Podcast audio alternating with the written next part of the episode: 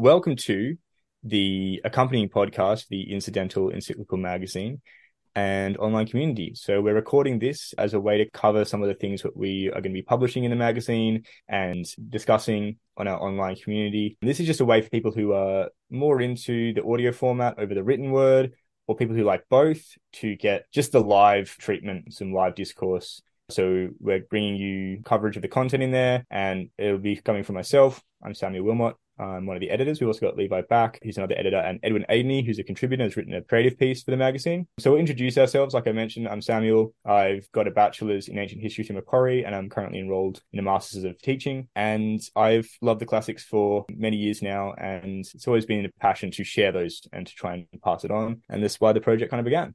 Uh, yeah. Oh, hello, everyone. I'm Levi. I've also got a Bachelor in Ancient History from Macquarie University, and I'm very much a sort of an ancient languages buff. I also enjoy history and philosophy in, in the classics that I work in, and I'm currently doing my master's in further research. Nate, yeah, I'm Eddie. I am a liberal arts graduate and I've been living in the UK for the last year, just living over there, doing some traveling. And obviously, via studying liberal arts, I became very interested in the classics and, you know, I met a few lovely gentlemen along the way. Too kind. Come on. um, I've got a bit of a passion for that. Oh, come on. Ruined it. Yeah, no, but I love the classics. Wouldn't say I'm like a massive ancient history buff, I wouldn't call myself, but I love it. And I've studied a bit of it, and I'm actually hoping to study ancient history at some point. So, yeah, that's me. Yeah, you got to do it. It's a can of worms for sure. Mm. The ancient world, it's way more connected than you most people realize, but it's also not quite connected enough for us to know every link, which is just tantalizing at every turn. Mm. Um, speaking of the classics, I just want to read out, or I might get Levi to start, and we want to tell you a little bit about this project, the Incidental Encyclical, and why we started it and what we hope it will bring to our readers, our listeners, and the community online. When we were thinking about really what the purpose of this project was, it was to take meaningful themes from the past and from classics and to revivify them and to make them more approachable to the modern reader. And I think that's really at the core of what we're trying to do here. I think you would agree and with so, that, Sam. I absolutely. And coming off that, what we really hope is that this entire project, magazine, podcast, and everything else will become or be an asset to people who care about social education. And we hope it'll bring them into a community of creatives who also share a love of learning. And so that's what the people sitting here, obviously not the same room, but together over the call we represent. We are people who've met because of study in the classics. And we have friendships that exist outside of that, but they're definitely being augmented and made better because of the love that we have and the shared talking points and ways that we've changed and developed because of the past, the classics, and all of that. So every issue of our magazine is going to have a lot of creative content, poetry, short stories, and it's all going to be inspired by a theme. And the theme for our first issue is the journey up. Eddie's written a great short story, which I love and it's going to be in our first issue. Um, but we draw these themes each quarter from particular works, particular classics that we feel have a lot to bear still on not just society in a broad sense or culture in a broad sense today, but that can have a, a great bearing on individual lives and maybe have had bearings on personally our individual lives as editors and contributors. And so we what each issue will do in the editorial essays at the start of the magazine and also on podcasts like this is I'll summarize and present those works to to the readers or to the listener to give them a sense of what it's about if they haven't already, or hopefully if they even have read it, it'll give them a new take on some of the content of it. And from there, the theme which we draw from these classics will spill out in a kind of a little symphony or Fibonacci sequence across all little creative works that accompany it. And so hopefully people who get on board and read the magazine will get a really lovely fleshed out take on the particular motif that we pick. And like I mentioned, this quarters will be the journey up. That's the theme. And the first work that immediately comes to mind, I think, for many people, especially if you've, well, I shouldn't say for many people, for people who've done ancient Greek, will be hmm. the Anabasis of Xenophon. Levi, why don't you tell us a little bit about the history of that, at least in, in study, and why a lot of people will be familiar with it? The Anabasis of Xenophon is a text from classical Greece. This is, if you'll grab me the exact date, Sam, but I'm thinking written around 400 BC. Yeah, a little bit after. A little bit after. All right, sorry. Roughly then. Yeah. And in the study of ancient Greek, it's very traditional for this to be after you've done your two years, your three years of Greek study under your professor at university, that this, as your newly minted uh, Greek scholarship, you'd move in to tackle this piece on your own. And I think uh, Sam and I had experience with this before we'd even finished our course in Greek. We'd tried to take a stab at it. And the way in which it encapsulates philosophy, the narrative it tells, which I'm sure we'll get into a little later, makes it very approachable. And the nature of the Greek is very approachable as well. It's got a good pace to it. One of the interesting things that Xenophon writes in the present tense a lot, or the simple past tense, which is hard to translate in English, doesn't make a lot of sense. But it means that when you're reading it, it feels like it has a pace to it that you don't get in translation, which is a shame. But yeah, it was fun. We we just essentially had been told that since the Renaissance, this had been like the introductory text. And I think we sat down one summer and tried to get through as much of the first book as we can. We didn't get that far, but it's still good. Kind of been that interesting then. It is interesting. Let me tell you why, Eddie. Please. Let me imagine Greece has just come out of a bloody civil war between the city states, Athens v Sparta, the classic yep. Peloponnesian War, which lasted from 431 BC to 404 BC. Mm and it kind of ended because of Persian intervention on behalf of Sparta. Now, in the intervening period, Sparta was kind of the top dog, but there was a lot of trouble. As you can imagine, it was kind of a Mediterranean world war. You had powers yeah. from the east getting involved. You had all the Greek city states getting involved. And so you have a lot of soldiers who don't settle back in super well post coming home. Mm. And you had a lot of mercenary armies roving around the Mediterranean looking yes. for work, uh, wanting some more quick cash, some loot and bounty. And so the story picks up in the middle of some trouble in the east with this young guy, Cyrus, who's the second in line after his brother, the older brother Artaxerxes, and their father Darius is sick and he wants both sons to come to see him before he passes. Cyrus comes, is immediately arrested by his brother on the charges of some sort of sedition. He escapes because his mother intervenes, and then immediately, what do you think he does? Commits treason. He commits treason. He goes home yeah. and he raises four mercenary armies, not one, not two, not three. He raises four mercenary armies. Mm partially barbarian, partially Greek, and he starts launching them on little mini campaigns against public enemies. So it looks doesn't look super suspicious. Oh, I'm attacking the Pisidians, it's okay. And by this time his brother's ascended to the throne, his dad's passed. So he eventually gathers all his armies together at Colossae, and then they start marching into the interior. Mm. And so this narrative begins with all these Greek mercenary bands and the leader of a couple of different generals, the main one being this guy called Clearchus, who's a Spartan, and they're marching into the interior, and you're getting this epic narrative of essentially a godlike king or a wants to be godlike king. Cyrus mm. really wants to style himself as this ultimate despot, trying to keep these uh, super unruly Greek mercenaries together as they're all just clamoring to get paid constantly. The story rolls on, and Cyrus manages to keep most of the army together and bring them practically to the gate of Babylonia, there's this place called Cunaxa where finally he encounters his brother's army in the field. And by this point, you know, his brother's heard that he's not there to attack their common enemies. He's there to try and take the throne. The battle goes down and the Greeks absolutely smash the flank they're sent against. They think that they've completely won the battle, but little do they know it that during the engagement, Cyrus was too reckless to even bother putting a helmet on, rode into the middle of the fray where his brother, the king, was, and was summarily struck in the face with a javelin. Mm. If you were the Australian government, I remember when we were growing up and had to do those um, bicycle training courses, and they made you watch those little things about wearing a helmet. Yeah, Did they should use this story. I, I think they should use Cyrus not putting a helmet on before riding into battle. I mean, and, that'd be a good way to bring the classics into contemporary society, wouldn't it? Yeah, absolutely. I mean, I think the visceral image of this young Persian prince getting skewered in the eye with a javelin would really make you think twice about bicycle safety. Yeah, I mean, it's not quite as PG as, you know, little cartoon Jimmy trying to ride across the road with his little helmet, but got to grow up quick sometimes. you know, the, the stuff that we're all exposed to today, I'm sure it's under all water under the bridge. But it wasn't water under the bridge to the Greeks, of course, because no. they, having thought they'd won the battle, find out the next day that the person that they marched all the way into the heart of Mesopotamia with is now dead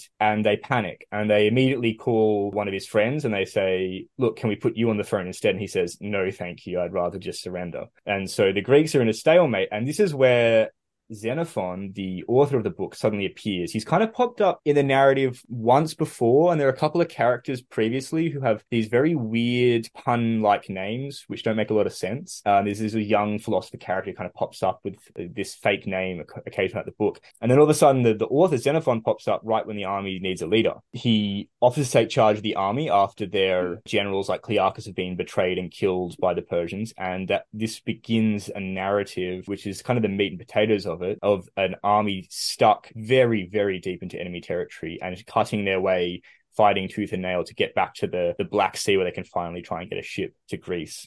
So on the surface, there's a good reason that it's offered as something for, for new students of Greek to read because it's not just simple on the surface, at least, a simple work. It's a really good adventure story and it's engaging because of that. Yeah, absolutely. It really takes a very clear narrative, a very clear structure, but it also is a story with quite a lot of depth behind it. Because Xenophon was not merely a soldier who walked around in the army doing mercenary things. He was also a bit of a philosopher, and he really took his inspiration from his mentor, Socrates. And this is actually, turns out to be sort of, not quite, but sort of how Xenophon ends up joining the army. So he gets invited by one of the commanders who is later killed by the Persians after Cyrus is defeated, a guy called Proxenus. And Proxenus invites Xenophon and says, Come on, like Cyrus, he's raising armies, he's giving out money to his friends. If you come and join me on this expedition, you'll probably get in close with this guy and it might be good for you. And this is coming in the middle of civil tension in Athens at the time. Xenophon's an Athenian, he's a student of Socrates, and Socrates is on trial. And all the Socratics are under immense public scrutiny for being civil disturbers. So, in this moment in the story where Xenophon arrives and decides he's going to put his hat in the ring to, to offer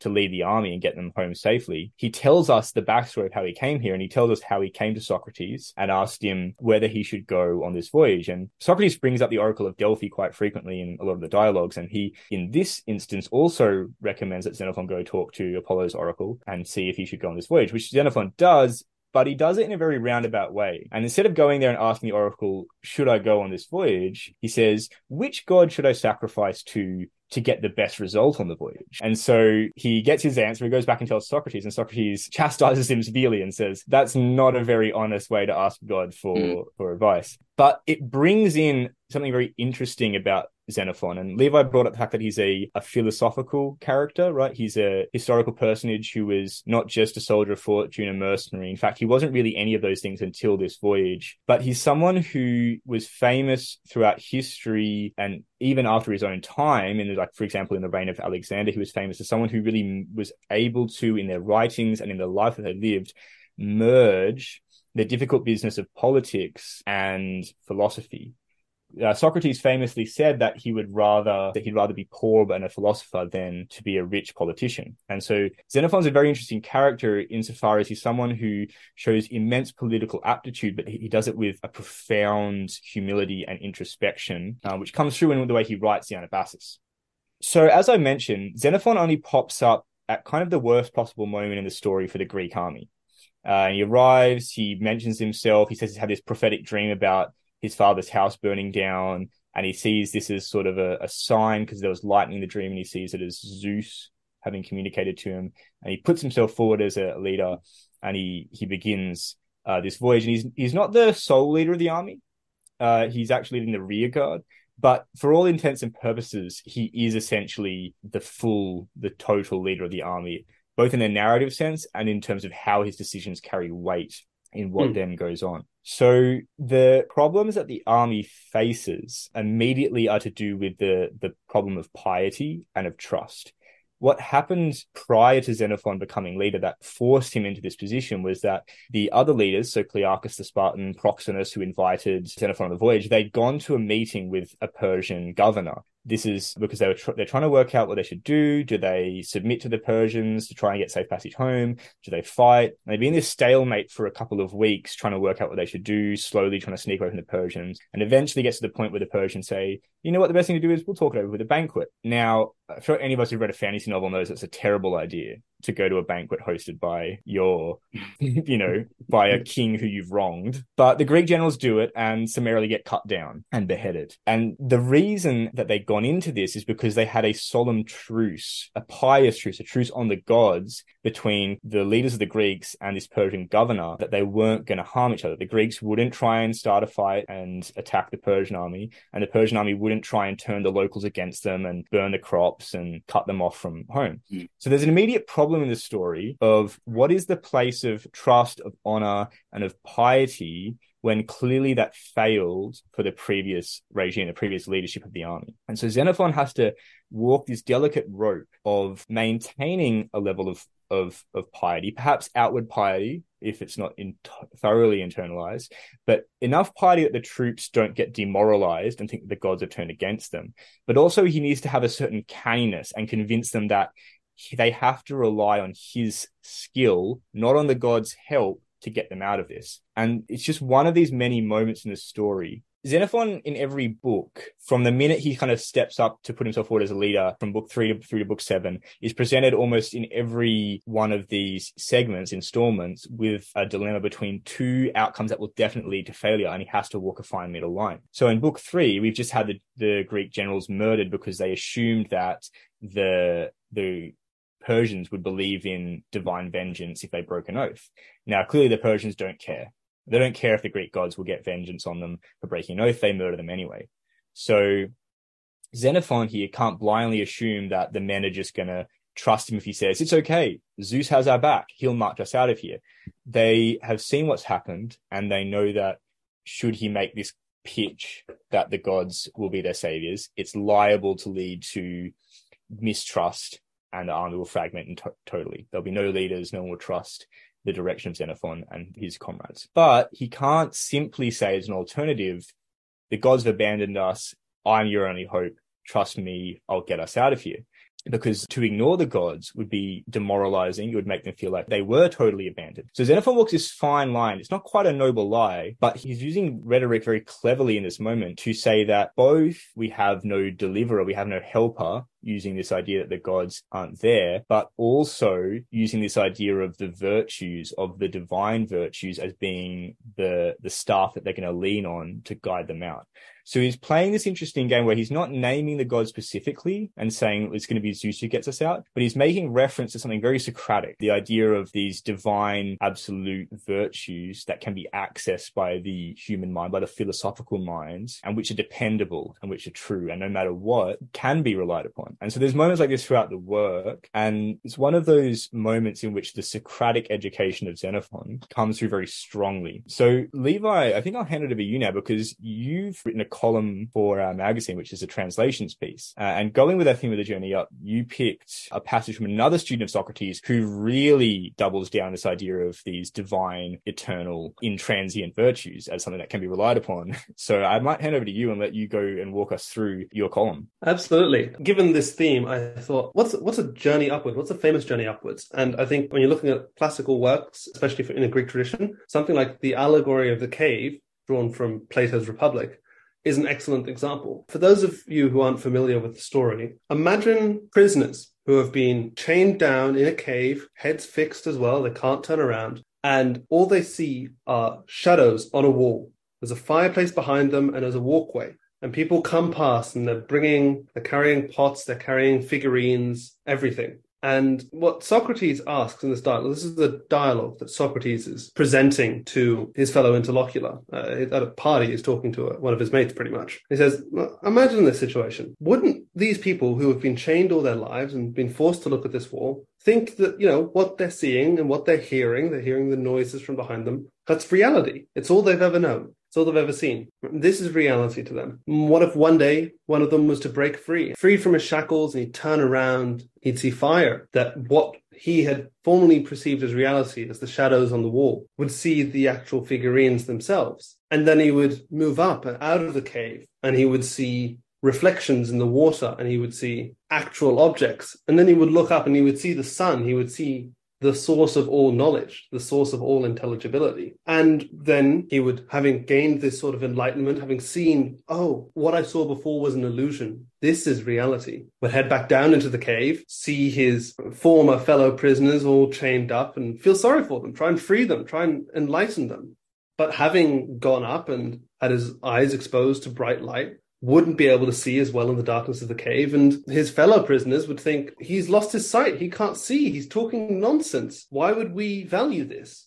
This idea of the philosopher who gains enlightenment but isn't appreciated by his compatriots. I mean, this is obviously an echo, first of all, of Socrates' own life, who spent his entire life chasing enlightenment, knowledge, truth, virtue, and for it was put to death because he was being too bothersome and corrupting the youth of Athens it's a story of, I think, philosophers and those who chase to exemplify virtue everywhere. I think the uh, Wachowski brothers really solved the issue here when they had Neo come back and learn kung fu after being enlightened. I think that's the way to. I think that's the way to impress everybody with your new philosophical enlightenment is just to show them that you're now a martial arts master, and that they're, they're probably going to be totally sold on it. I mean, in um, a way, it sort of works because previously it wasn't really possible to do that kind of thing, and so kung fu, I suppose, I'm going to have to do that now for enlightenment's yeah, come, sake. You're going to come back from England and you've, you've learned to toss the caber, and we'll all have assumed that you've attained nirvana.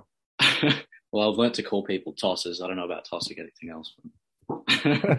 So, in lieu of learning kung fu, what is it that Socrates is is seeking to gain, or what does he gain in his pursuit? Socrates is always in his dialogues trying to understand the nature of virtue. He's always asking people. He's he'll come across a situation. He'll come across someone who's going to court, and he'll ask, "Why are you coming to court today?" And and this interlocutor, let's give him a name. Let's call him Dave. Is saying, "I've come to take my father to court." Socrates will look at him askance and think, "Hold on, you're taking your own father to court. About what? It's like, because my father has been impious. Oh, if you're bringing your own father to court about impiety, you must have a really good idea about what it means to be a faithful and pious person, surely.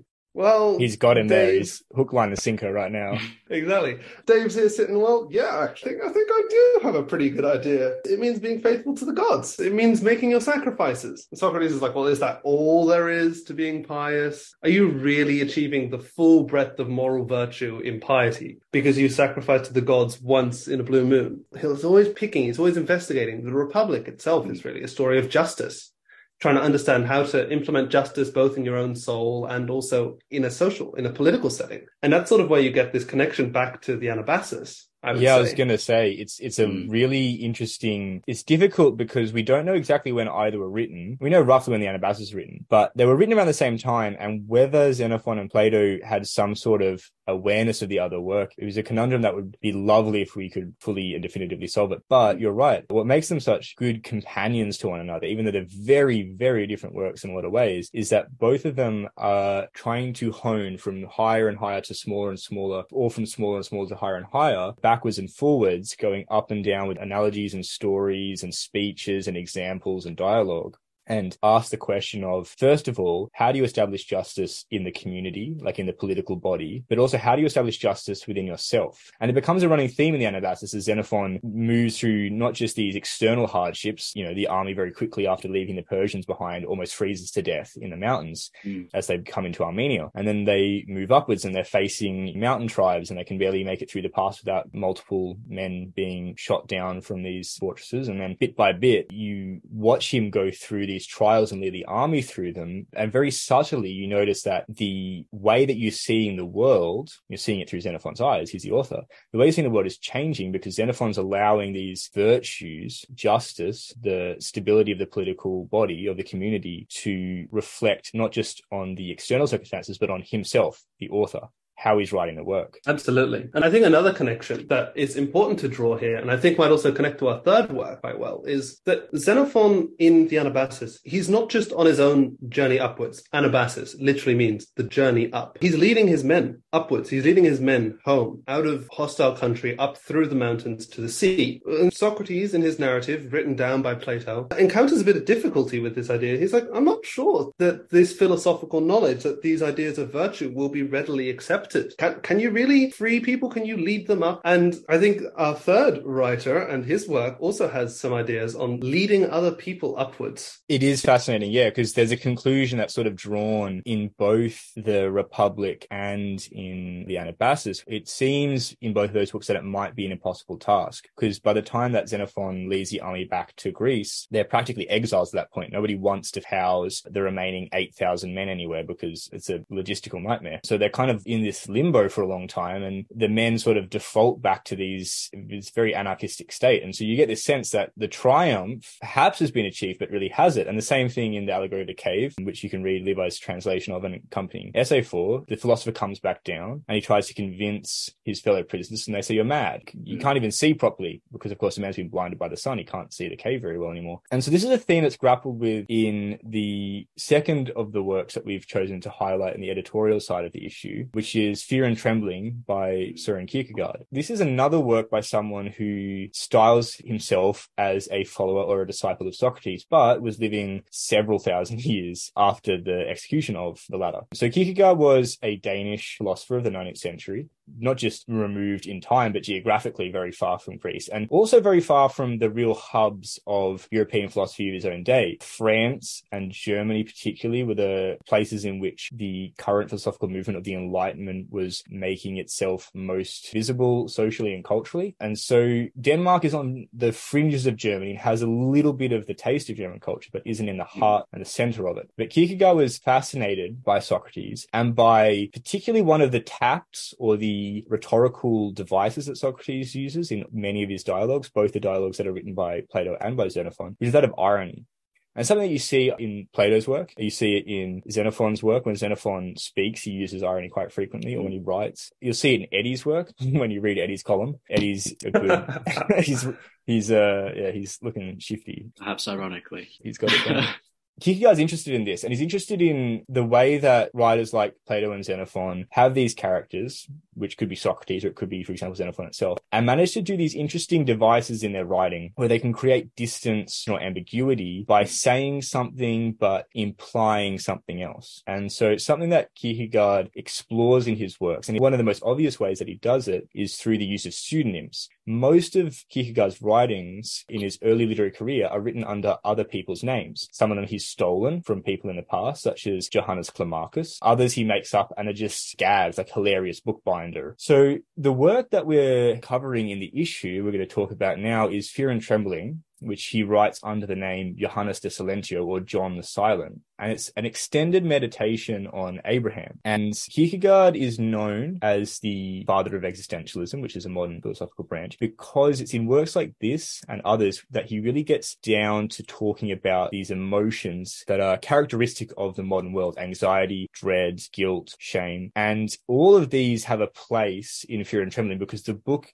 as I said, is a meditation on Abraham and specifically on the moment in Abraham's life where he's called to sacrifice his son, Isaac. Hmm. So the book begins with four retellings. They're styled as sort of the way that this child who heard the story in Sunday school has misremembered the episode in the Genesis narrative throughout his life. So each of these, it's a retelling of the Abraham story on Mount Moriah with Isaac, but they all are a little bit fractured and broken, and they all end with someone in the story losing faith. It might be Abraham, it might be Isaac, it might be Sarah, but someone in the story comes out of it and instead of becoming a founding figure of faith in the biblical story has now sort of lost themselves has become broken. And it's one of the ways in which kierkegaard is trying to gently point out to the reader that faith is not a concept. Faith isn't something that you can bundle into a philosophical system and you can just bandy it around and say well i think if you examine faith like this or if you consider faith in this historical movement kierkegaard's trying to point out that faith is something that that is almost inexpressibly complex, personal. And at the end of the day, perhaps it requires an ultimate form of silence for us to approach it. And this is where the name of the character that he's created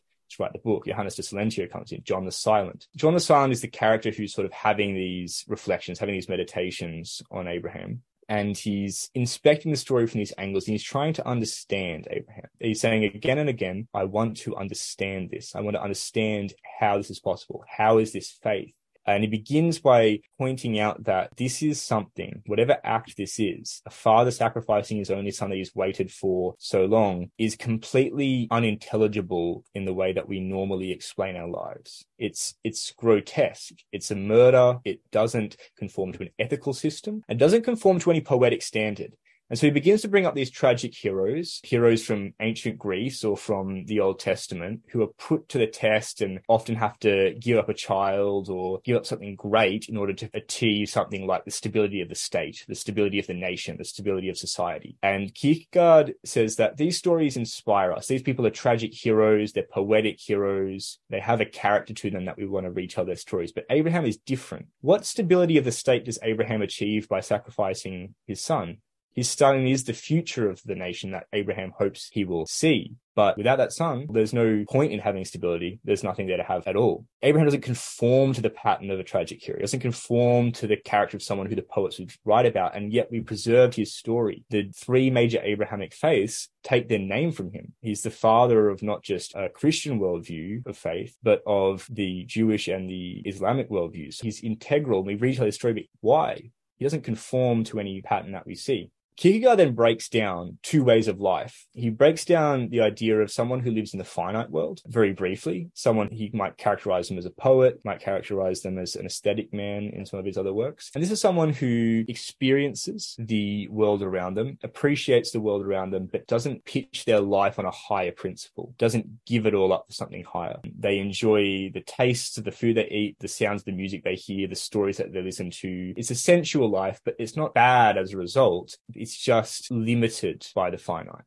Kierkegaard's hmm. not condemning it. He's just offering it as something that we actually understand. People understand this. They see people who live like this frequently. We find ourselves perhaps living in patterns of that in our own lives. And then he points out that at a certain point in many people's lives, not everyone, but a certain number of them, they'll have a moment that something shatters and they make a move which Kierkegaard calls infinite resignation. And he gives, he tells a lot of stories in Fear and Trembling. Um, he tells a lot of stories to kind of cinch what are could be seen as abstract points. But Kierkegaard doesn't want to be abstract. He doesn't want to sound like a philosopher like Hegel because he has a lot of beef with him. Mm-hmm. So he he prefers to tell little stories and point out along the way what he's getting at. So he tells a story about a prince or some knight or some other chivalric character who's in love with a princess. And then one day, even though he knows that the princess is deeply in love with him and she knows that he's in love with her, he finds out that he can't marry her. Perhaps she's being married off to another suitor. It's out of his control. He'll never marry her. Now, the man caught in the finite would simply find a new sensual pleasure to attract him. He would court another woman. He would enjoy the thrill of flirting with her. He would go on. He would have dinner and his life would be as it was. But if he doesn't do that, if he answers the call of infinite resignation, he could become a different kind of man, a man of the infinite. And so Kierkegaard describes the knight who instead chooses to pine away the rest of his life, wishing waiting, hoping for the impossible that one day he will be with the princess, his love, even though it's impossible. Kierkegaard describes this. And again, he's not saying that it's somehow better or worse or that everyone needs to do this per se, but he's trying to point out something that we can all readily understand. And he gives more examples, but this is a really good one that he gives in the work because it's a fairy tale. We all click with it. So from there, he begins to describe how there's something awkward about the man of infinite resignation. As soon as you say it, you can see it, mm. right? There's something awkward about the guy who won't give up his dream to marry the woman who's gone off into another kingdom and married a different prince. There's something that makes that person not fit properly in the finite world anymore. Right? And again, Kierkegaard isn't necessarily saying that is bad, but he notices there's an awkwardness. He compares it to a ballet dancer who jumps forms the pose, but then lands it badly. And they don't land in the same pose that they assumed in midair. And everyone notices it. You're in the ballet, it's up on the front stage. They do the move and they don't stick the landing. Oh, that was awkward. I mean, a more modern example might be a skateboarder who does like a 920 or something and then absolutely stacks it. You, you notice it. as good as the move is while they're in the midair, you're not going to ignore the fact that they've torn the skin off their arm or something when they hit the ground. So Kierkegaard says Abraham is neither of those two kinds of men. He's not someone who limits himself to the finite. He's not someone who merely makes this move of infinite resignation where he wishes for something that's impossible. Abraham wishes for something that's impossible, knowing that he'll get it. And this is is where there's sort of a, a paradox is introduced. Abraham is called to sacrifice his son, and so he is fully prepared to do it. That's why it's an act of faith. But somehow he knows that he will receive Isaac through the act. And it's something that is inexplainable. If I were to say to someone, well, I'm selling my house as an act of faith, and you said, why? And I said, well, I'm going to get my house back if I do it, it would sound absurd. Mm. And Kierkegaard says that's exactly what it is whatever Abraham's story is, a characteristic of it is the absurd. It's something that is unable to be communicated. And here he says that what Abraham does is he's the ballet dancer who makes the pose in midair and then lands it perfectly. He's never a fish out of water. He's someone who has made the move of infinite resignation and then returned again to the finite. And he begins to tell this story of a man. He Kierkegaard is on the hunt, or I should say Johannes de Silentio, the pseudonymous author. He's on the hunt. He wants to find the man of faith in the modern world. And he encounters this burly, happy looking man, maybe a merchant, maybe some sort of bourgeoisie Philistine, as, as Kierkegaard names him. And he's walking down the street and he goes to church and he sings the hymns too loud. And he, as he's walking along the street, he's telling everybody what a wonderful meal his wife has cooked for him at home. And he's admiring everything in the city around him. And then he gets home and he finds that his wife doesn't have the meal prepared. In fact, there's nothing on the table at all. They're too poor to afford it. And yet it doesn't make a difference to the man. He's still as enthralled by life and enchanted by the world as he was on the walk home waiting to get his dinner. And Kierkegaard writes, or De Silentio, the character, explains that if he were to study that man's life and wait and wait until he saw the moment of faith, he'd never find it he never find the big moment in which that man made this move and came back again, made this move of resigning himself to something beyond the world and yet nonetheless returns and continues to live there. But this is what he says Abraham must do. He says that in Abraham's story, there is a moment in which the universal ceases to have any bearing on him.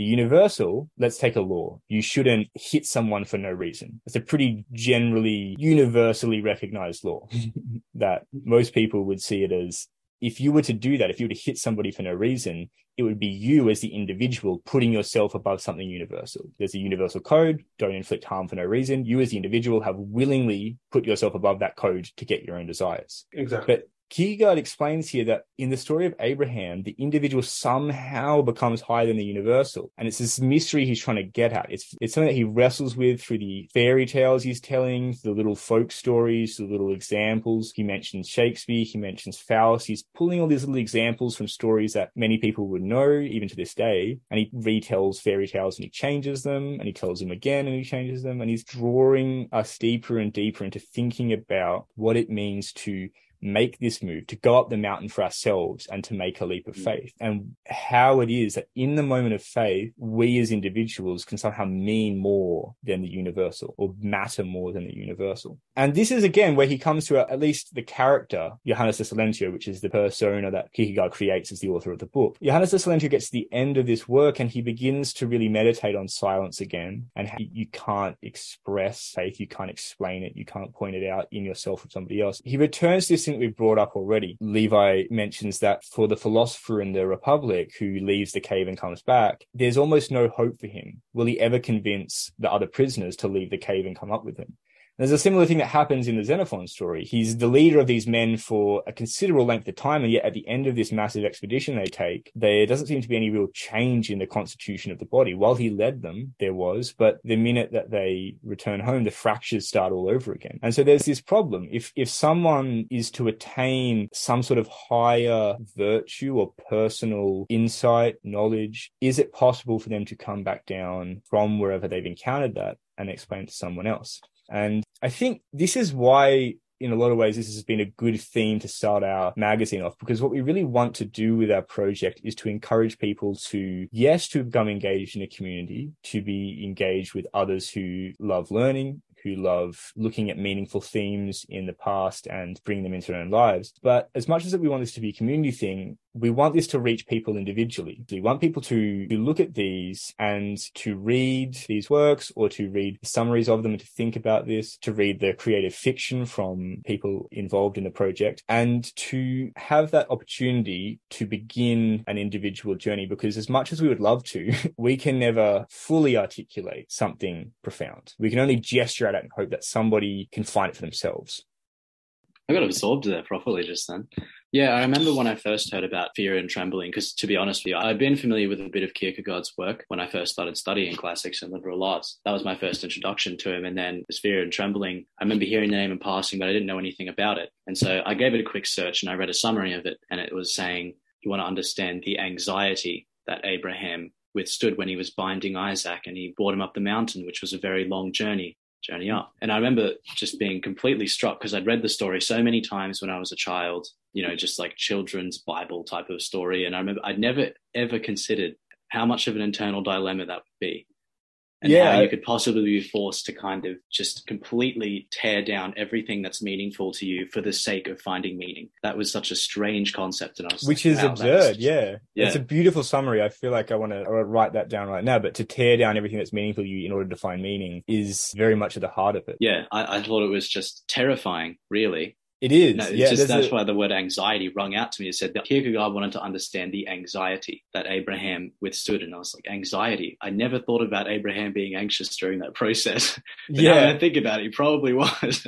and there's a, um, I mean, Kierkegaard really strings out in that, the, that section of the book that it was a three day journey. Yeah. Like it wasn't days. a get up in the morning and then you just hike and you're there. It was three prolonged days. Abraham, the servant, Isaac, all there. And that so, adds even more depth into it in a lot of ways ways because not only is he being forced to make this decision or faced with that dilemma, but he also has time to gestate and he's he's walking his son. He also has to be in contact with the person who he's supposed to sacrifice for three days, and yeah, he still follows through with it, or he doesn't quite follow through with it, yes. but he does in a way. It struck me as, like you were saying, absurd because it is.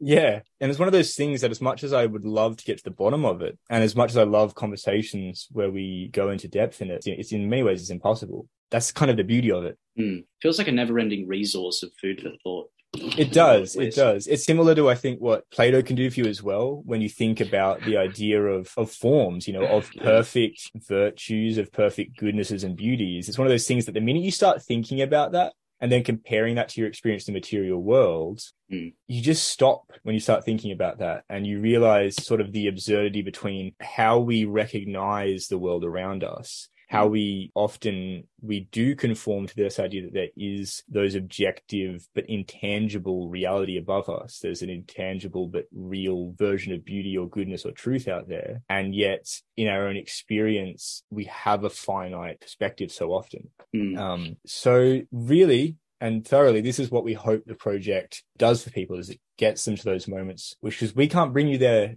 ourselves per se, but we want you to be able to do that. We want you to, in, we want to invite people into dialogue, into community with people so they can have conversation when they get you there. We also want this to be explored in creative works. So we've got poetry in our first issue. We've got some illustrations. We might have some photography. We've got all sorts of stuff. And Eddie has written a short story, which is finished. It's set in the template to go. And I was, I had the privilege of uh, proofreading it, you know, fixing all back the mistakes. And forth. No, there was no mistakes. It was just more of a, it was the back and forth. That was good. But it was good. And I'd love it if Eddie, you want to just take us through maybe a little bit because we gave you the theme, one of the first people we reached out to about this project and you had a lot of ideas that you, you know, you brought up to me, but, um, I love where you took it. So maybe I'll hand over to you and you can explain a little bit about your side of the project? So to be honest with you, when Sam first he called me up, he was like, "I want to do this little project, the encyclical." Told me about it, and then he told me the theme would be the journey up. And I'm sitting there going, "The journey up. That is a very vast paradigm. What am I meant to make of that?" And then he gave me a couple of the works, which is you know uh, the Anabasis of Xenophon and Fear and Trembling, and I was I was reading summaries of those and going, "Wow, that's terrifying. But I suppose this kind of works as a running theme, and I'll, I'll figure something out. um, couldn't quite decide what I wanted to do with it. Recently, I'd been reading, probably in excess, Russian existentialism and French existentialism. Not because I'm necessarily, cocktail. I know, dude, but it's it's a pretty good cocktail. It's like a dirty martini. It's good. And so I sort of was in this headspace where I'd been thinking about, you know, going back to absurdity, just absolutely absurd situations. Like I was reading Jean Paul Sartre's Nausea recently, and it was just again messing around with internal dilemmas and trying to figure out. But obviously, with existentialism, it tends to be slightly more minute and less consequential in a way, but the authors make it feel like it is very consequential. Um, yes. Um, so, for example, in Nausea, this you know this man he's trying to sit down and eat his breakfast, but he can't con- he can't convince himself to pick up his his utensil to eat his food with because he's worried that the utensil is touching him instead of he's touching the utensil. When you're reading that, you just look at this guy like, man, you, you are so unwell. You just need a lot of help. But it's immersive enough that you almost, in a way, it encourages me or makes me feel as though I should be wary of picking up utensils to eat with. And there's something background. I mean, there hmm. is something interesting in that, you know, because as much as it's an absurd moment, there is something true about the way that we create tools. And then, I mean, today more than ever, we have the question of, are we using tools or are the tools now beginning to use us? Yeah, um, yeah. and so it's interesting that you have, Chat you know, GPT. yes, well, it's um, it's a it's a wonderful thing it can be a stupid thing sometimes, like you said, an absurd thing, but it's mm. often a profound thing to have those moments where you read something that is petty and trivial, but written in such an engrossing way that makes you completely reconsider the way you, for example, see a spoon. Yes. I read it the first time and I was sort of thinking to myself, wow, you're crazy, man. But then the more I read it and I read the same section a few times because I was trying to understand, because the way he described it was so engrossing. He was saying objects aren't alive. They shouldn't be able to be in contact with things of their own accord but they are because I touched it. And I was, and the more I read it, the more I was thinking, how am I supposed to round my ideas of conceptual content? It was a very, very engrossing moment for me. That's just as some context for what I've been reading recently, which sort of encouraged me to write something for the for the encyclical, which is very angsty in a kind of similar fashion. You know, you've got this man because it's the journey up. I wrote this story about this as a little taster. There's this little man who's sitting at the bottom of his stairs and he's there's all these different components going on and he's trying to figure out what he wants to do to go up these stairs and he's worried about the process of doing it and what if he what if he stubs his foot? What if he this that and the other? And it sort of occurred to me that these people it's a journey up and he's trying to figure out how to go about that. And he can't get past the tiny little details of making the journey up the stairs to the point where it it's sort of absurd because you're looking at him going, you know, you're trying to walk up some stairs, dude. Like, get a grip. But I can say I understand in a way why someone would feel such an intense sense of anxiety again about doing something small like that.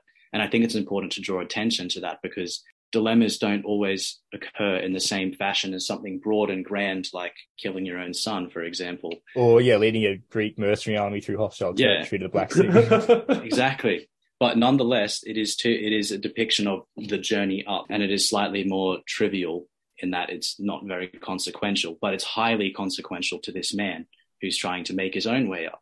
And i think there's something to be said for a comparison of journeys up i suppose you would say. Yeah. Which is what i was trying to draw attention to in that story a bit. It's so angsty and absurd and it's not something that should be even really considered a journey up but it has all sorts of components and such which i think I think, draw attention to the idea that it's not always such a simple process to make a journey up, and it doesn't really matter what the journey is as long as it's a journey up. I don't know if that made sense. I'll bring this in now. So we're recording this today on Sunday, the 26th of March, which is the feast of Johannes Climacus, and he wrote a book of the Ladder of Divine Ascent. Mm. Uh, we consider that work as one of the classics that we'd cover in the issue, and we ultimately decided it wasn't going to be the best choice because it is a very direct pastoral work yes. uh, from a Orthodox Eastern mystic in the eighth century, I think, or seventh century. And it's just one of those things that reads like the Sermon on the Mount or something, where you read it and you can't really explain it away. It is just going to stick with you. And you really have to make decisions then and there about the message. So we didn't think it was something that we could try and do a recap of or a summary of for a magazine. And if people do want to approach it, it's written in 30, I think, chapters. And um, each of them is sort of styled on a different step on the ladder of approaching God hmm. um, or of drawing uh, a rung on the ladder. Yeah, it's written by a monk,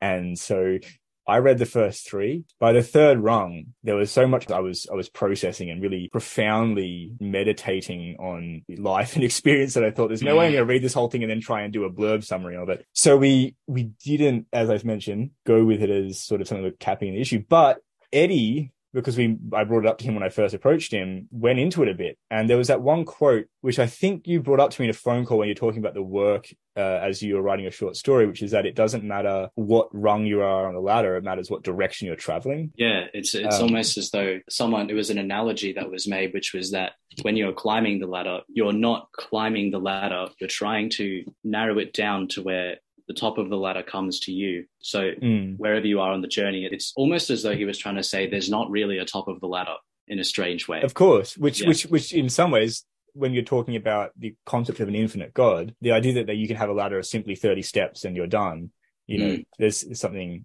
ludicrous, no matter how hard the steps might might be. But I love that your work your short story, Eddie, especially what you're saying about it and the minutiae that the man focuses on. There's a beautiful bit right at the start. It's very, it's very funny. I found it funny. And it's also a little bit, like you said, demented in some ways, where he's yeah. focusing on the dust and the omnipresence yes. of it and how he has this reaction to it. It's very visceral. Mm. And he and he hates it in a very physical way. And it's one of the little things he's trying to conquer in his in the start of his journey upwards. And I think it was it's great the what your story achieves in the context of the issue because like you mentioned it's not the sacrifice of your son. It's not leading a mercenary army through the enemy territory, but it's as that meditation from the ladder of divine ascent runs. It's not the rung that you're on right now that matters. It's the direction you're moving on the ladder. You know, yeah. if you're on the 30th step and moving downwards, well, you're worse off than being on the first step and struggling. Going up. Yeah. yeah. And so that's, I guess, if we're going to wrap up, I hope that people have had like a good taste of just some of the stuff that we're trying to cover with this project, some of the creative contributions that are in there.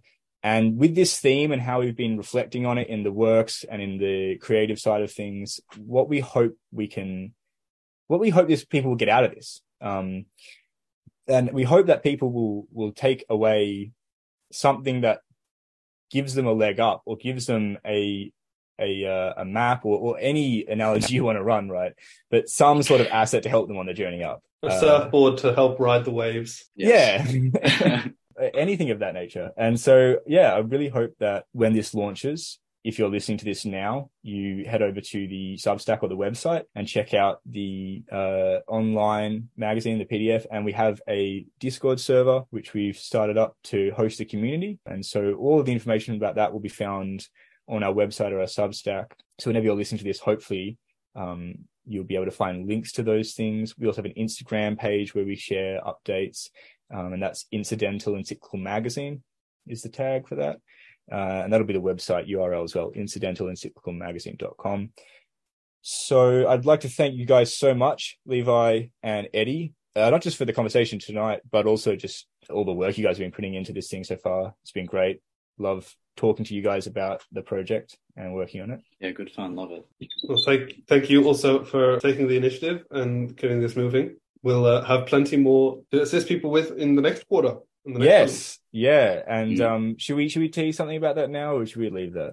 I don't think we should tease anything. It's too early on. It's, it's a bit too early, I think. But yeah. Be, right. we'll be assured, there's plenty more coming. There is plenty more coming. we'll be dropping an issue at the end of March, so probably about a week from when this podcast goes up. And then the next one, we're coming a quarter after that. So the end of winter, if you're in the Southern Hemisphere like us, or summer if you're not. Uh, anyway, I'd like to thank you. Like I said, I'm Sam. We've got Eddie. Thank you. and Levi. Thank you all very much for listening. Cheers, and guys. we'll hopefully, uh, you'll hopefully hear from us in a couple of months' time. Brilliant.